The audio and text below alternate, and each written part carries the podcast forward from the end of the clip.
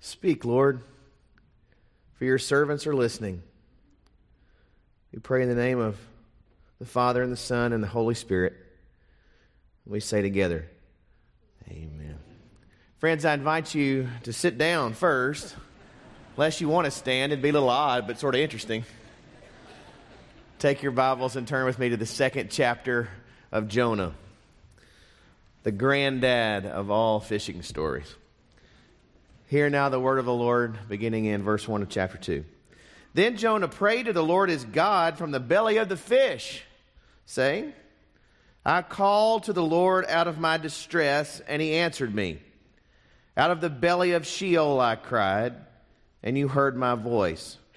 You cast me into the deep, into the heart of the seas, and the flood surrounded me. All your waves and your billows passed over me. Then I said, I am driven away from your sight. How shall I look again upon your holy temple? The waters closed in over me, the deep surrounded me. Weeds were wrapped around my head at the roots of the mountains. I went down to the land whose bars closed upon me forever. Yet, you brought up my life from the pit O Lord, my God. As my life was ebbing away, I remembered the Lord, and my prayer came to you into your holy temple. Those who worship vain idols forsake their true loyalty. But I, with the voice of thanksgiving, will sacrifice to you. What I have vowed, I will pay. Deliverance belongs to the Lord. Then the Lord spoke to the fish,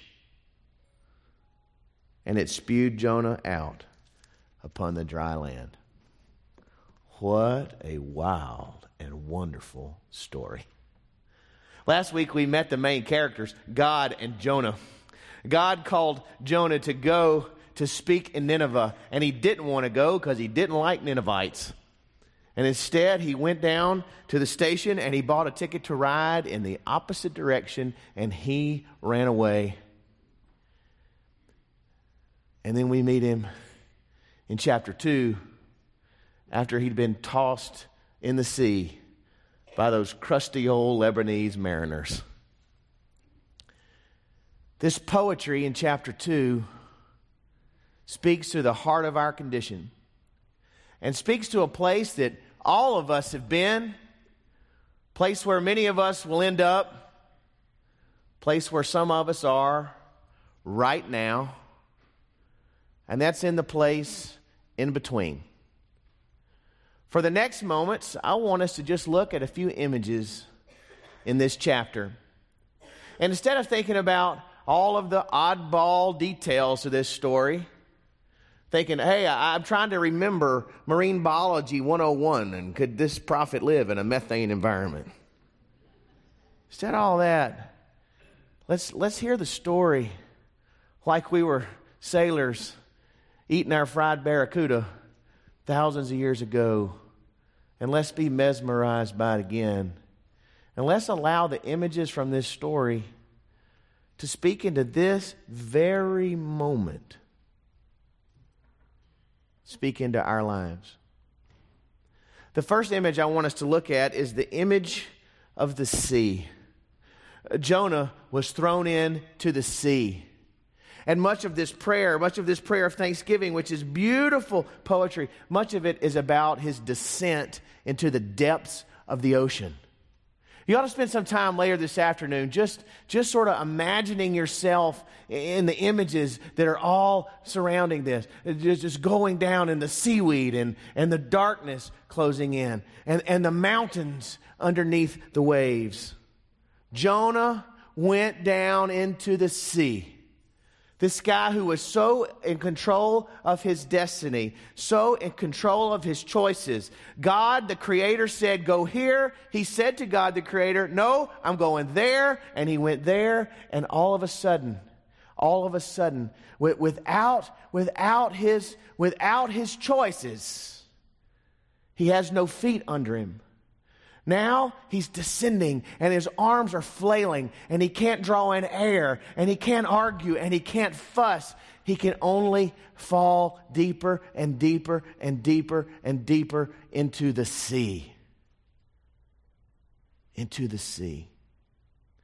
In Scripture, the sea is often spoken of as a symbol for anti creation forces, for forces of sin and chaos and darkness and the demonic. In the Old Testament, we have a picture of this in a number of places. One of, one of the places is in Psalm 74. Hear these words, verses 12 uh, to 14. Yet God, my King, is from old, working salvation in the earth. You divided the sea by your might. You broke the head of the dragons in the water. You crushed the heads of Leviathan. You gave him as food to the creatures of the wilderness. There's a certain perspective that sees the sea as a foreboding place of chaos, anti creation force, the habitation of the dragon and Leviathan. Greg Boyd does an excellent job in his book, God at War, dealing with this image of, this, of the sea. It's in chapter 2 if you want to look it up anti creation forces. You say, well, that's just an isolated text from the book of Psalms. No, it runs throughout the text. In fact, when you get all the way into the book of Revelation, 21st chapter of Revelation, as there's a description of life as the kingdom comes, as the reign of Christ commences, as sin and shame and the adversary have been dealt with authoritatively by the reign of God and his mercy and his kindness. There is a little phrase, and the little phrase is, and the sea was no more. In the Bible, the sea is often a symbol of that which is aligned against God and His wisdom and the life that He would have for all of us to live. It's a picture of the self disconnected from God. It's a picture of the self in rebellion. It's a picture of the self Oh, it begins with choices and in control, and it ends up, it ends up without any legs under us, surrounded by the darkness. It's a symbol of the power of darkness to grab us and pull us down. During World War II, Helmut Thielicke, the German pastor and theologian, gave a series of lectures in churches that were continuously being bombed. One would be destroyed and he would move on to the next one. During those years, those years of struggle, as he resisted the regime, as war was going everywhere, as people were dying hand in hand, he wrote a little essay titled The Reality of the Demonic. Because it became okay for smart people again to talk about the reality of evil. because it was everywhere and it was undeniable. And this is what he said. He said, Now, naturally, one cannot talk about the demonic simply by stating that it exists outside of ourselves in the world, that the great Babylon rules outside, and then listing its symptoms. No, we find all of this within ourselves. The vigorous gods and demons of our heritage, to mention only these, maintain their heart fires in us. It is not at all as if their onslaught of these gods and demons simply came to us from the outside. No, the mystery of this assault lies in our vulnerability. That is, in the fact that we are unresistant to them from the outset and actually oblige them with points of vantage. The voice of the old Adam that's our self disconnected from God. That's our, that's our stubborn selfishness. That's our rebellion. That's Jonah running the other way. The voice of the old Adam to which these powers address themselves is heard within us. It was not without reason that, again, Luther, who had perhaps the deepest knowledge of these things, said that this old Adam must be daily drowned within us. He is actively at work in us like an enemy agent in the interior of a country, giving information by radio to the hostile power and directing it to the weak spots on the front. daily. This old self, this self in rebellion against God, daily, Luther said, this old self must be drowned. One of my favorite phrases from biblical study or theology comes from Walter Brueggemann when he just cast aside the idea that we must walk in our odd baptismal identity. I love it. Our odd baptismal identity. Today, in this room, we took Nehemiah Green and we dunked him all the way under the water. And if we'd have left him down there, he'd have drowned. That's the symbol. The baptistry is often spoken of as the watery grave. That's where the self in rebellion against God goes to die. And that emblematic moment at the beginning of our faith journey is lived out daily and momentarily every single day after that. Because the heart fires of the adversary yet burn in our bosom. And the default of a life disconnected from God is to run toward the sea.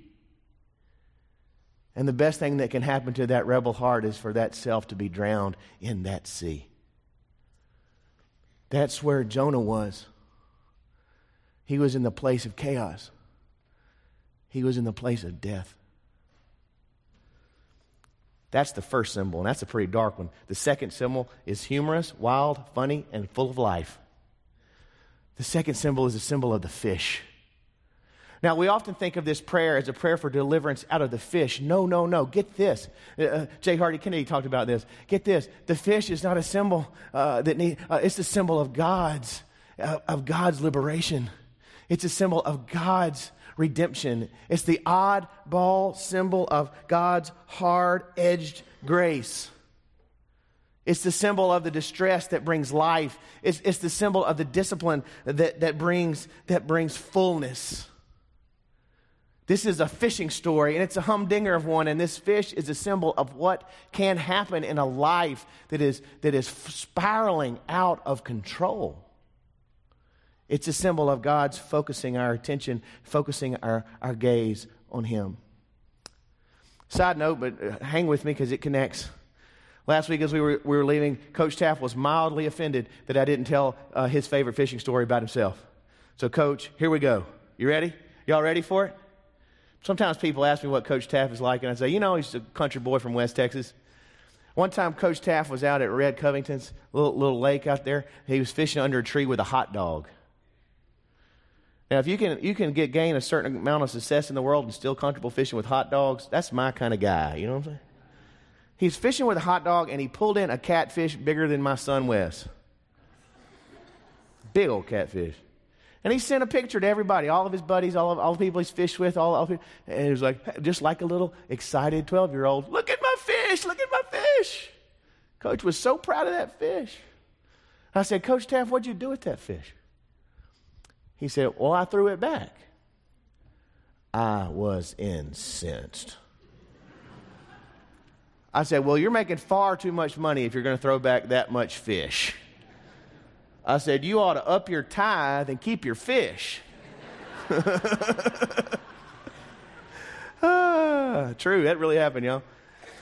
I felt that way because I learned to fish with my grandfather, who, when he was a boy, fished for food in the midst of the depression. He once was bit by a snake muddy in water he took a, a, leaf rake to the bottom of a slough and, and asphyxiated the fish. They'd pop up, he'd put them in a croaker sack, the family would eat for the week. He would risk life and limb to feed the family at the creeks and in the ponds. For me, fishing was a symbol of food. And I've never been able to just really get past that. My fishing buddies will tell you it's hard for me. I mean, when I follow the state regulations, but to the letter, friends. Yeah, it looks 10 inches to me. If you're watching, state of Texas, that generation of people that grew up in the Depression, World War II, they, they were focused on things. And we're, we're losing them. Every week, we're losing them. And the lessons they lived. One of the lessons that they left behind for me was that was that focus that came from those seasons of, of stress, those belly of the whale moments, that kind of experience that Eugene Peterson would call ascesis, those pressure points that focus our gaze on what really matters. I learned fishing the power of those, those pressured moments to focus our gaze on life. Jonah was in the belly of the fish and he was being squeezed from all sides. It was delivering him, but it was also changing him, it was focusing his attention. Peterson talked about that kind of experience in his great little book, Under the Unpredictable Plant. It's an exploration of the story of Jonah for pastors, and it's really good for anybody. And he says this about, about God changing us in these hard edged moments. He said, The simultaneous defense offense is called ascesis. It begins in the condition closest to home, the ego. In time, congregation and institution will also be included, but the ego is the place to start. The ego is the playing field, the praying field for an ascesis. The story of, of Jonah ascesis is achieved in the belly of the fish. The belly of the fish is a place of confinement, of severe and inescapable limits. When you find yourself in the sea, in the chaos, look for those places of inescapable limits. That quiet sanctuary of the heart where your gaze can be focused like a laser. That's what happened with Jonah. And that's what happens in our lives because of God's stubborn, relentless grace. So if you're in a fish's belly right now, you may want to ask, what do I do while I'm there? Well, Jonah gives us the guidance. He, he tells us what to do, and I would suggest these three things. The first thing is in, in the belly of that fish, we need to remember the Lord. You might want to call this a prayer of recollection, and this needs to happen daily in our life. We need to remember the Lord. Remember who we are and whose we are, who we belong to, who made us, who redeemed us.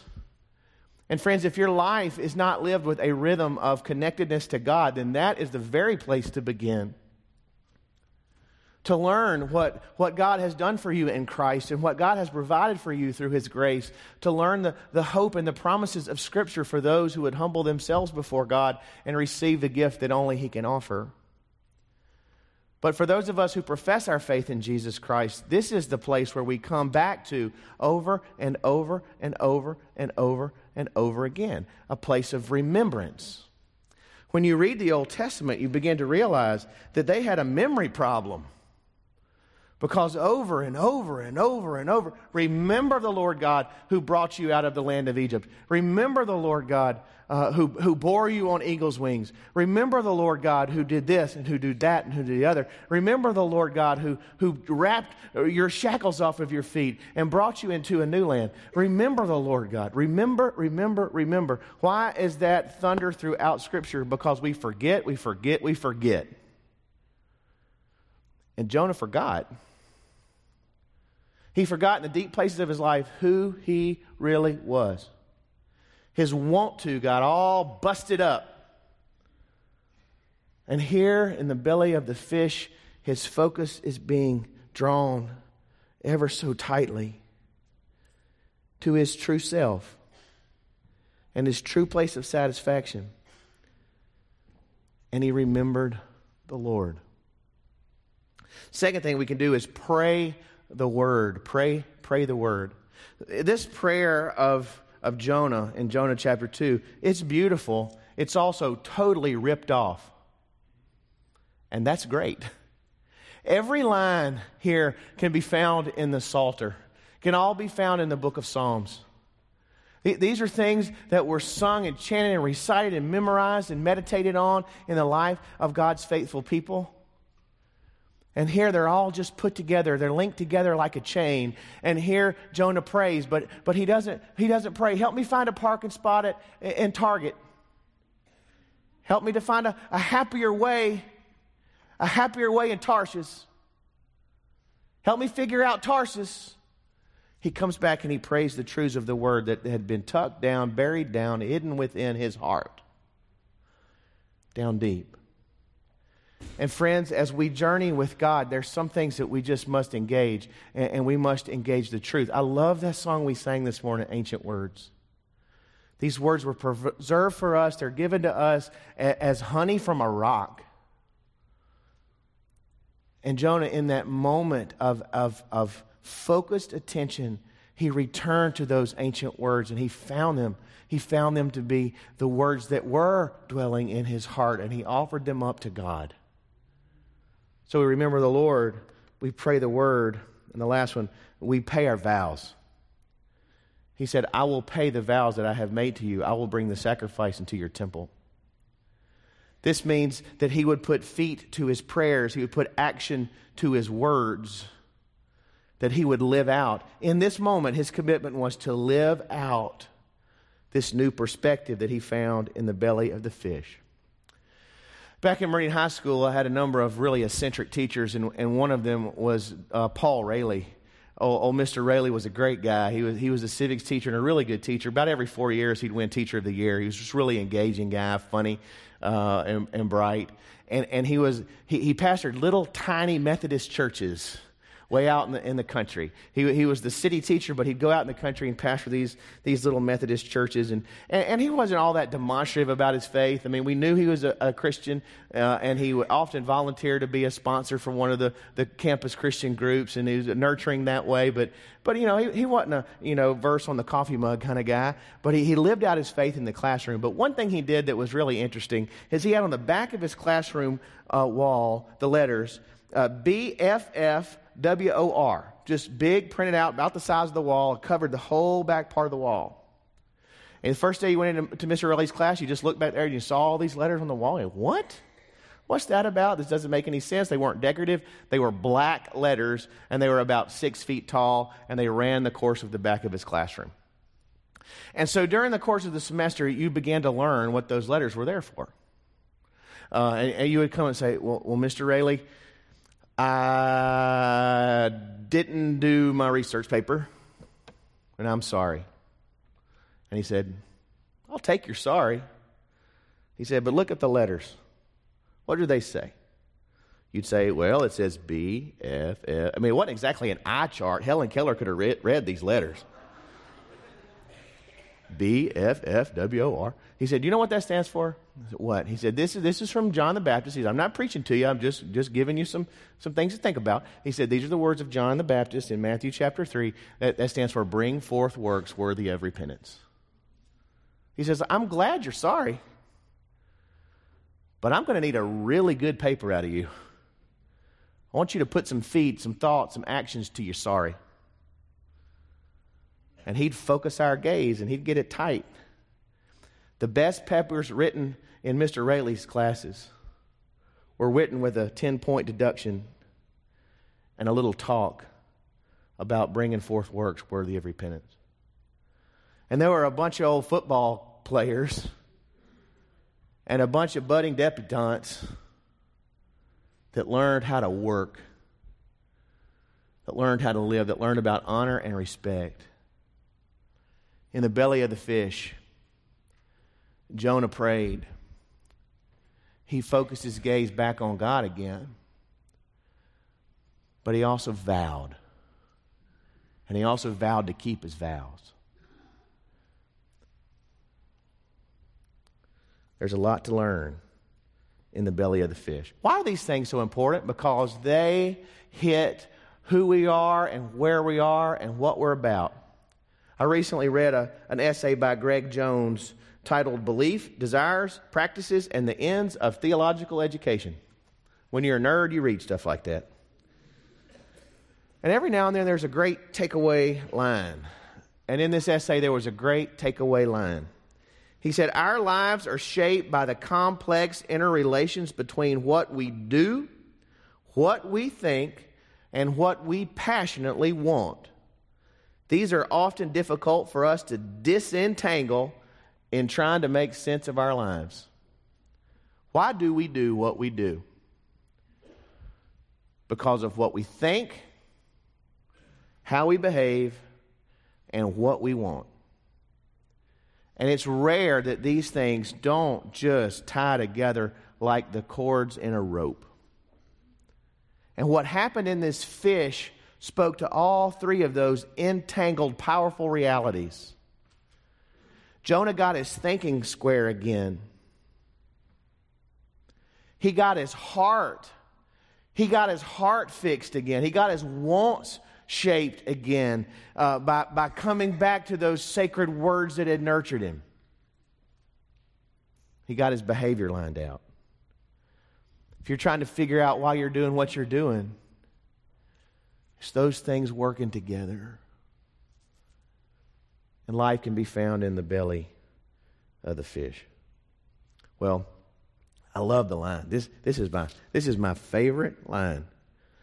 Then the Lord spoke to the fish. I bet that was a fun conversation. Hey, fish, it's God. Hey, God. I wonder if he sounded like Don Knotts talking back, you know? Mr. Limpet. Mr. Limpet. Oh, I don't know how that went. Great story, wild and wonderful. But God spoke to the fish, and like a watermelon seed out of a fat man's mouth, Jonah was deposited on the beach, on the land, on the dry land, maybe on a rock. When I envision the beach, as a kid, I always envisioned those sugar white sands of Destin. And then I walked the beach in Galveston.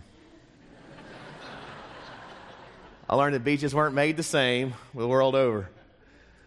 Maybe he was tossed up on a rock. People are made for walking, uh, running, and standing and sitting.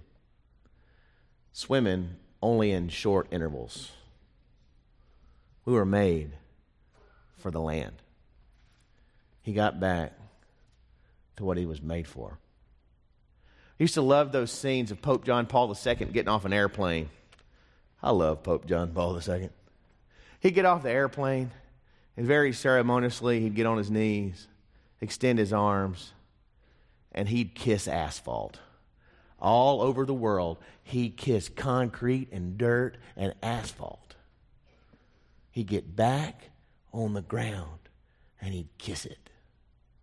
First long trip I ever took was to Russia when I was in college. Long, I, we flew straight into Moscow. I, would never flown to Birmingham, and here I was flying to Moscow. That long over the ocean flight coming home, got off the plane. All I wanted to do was play like I was the Pope. My mom has a picture of me very ceremoniously kissing the ground.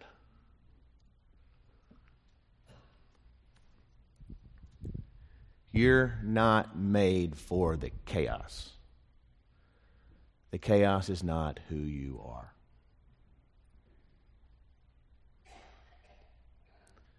You were made for God. You were made for the land. You were made to find your satisfaction and your life in Him and doing what He wants you to do. You don't have to find yourself. God will tell you who you are.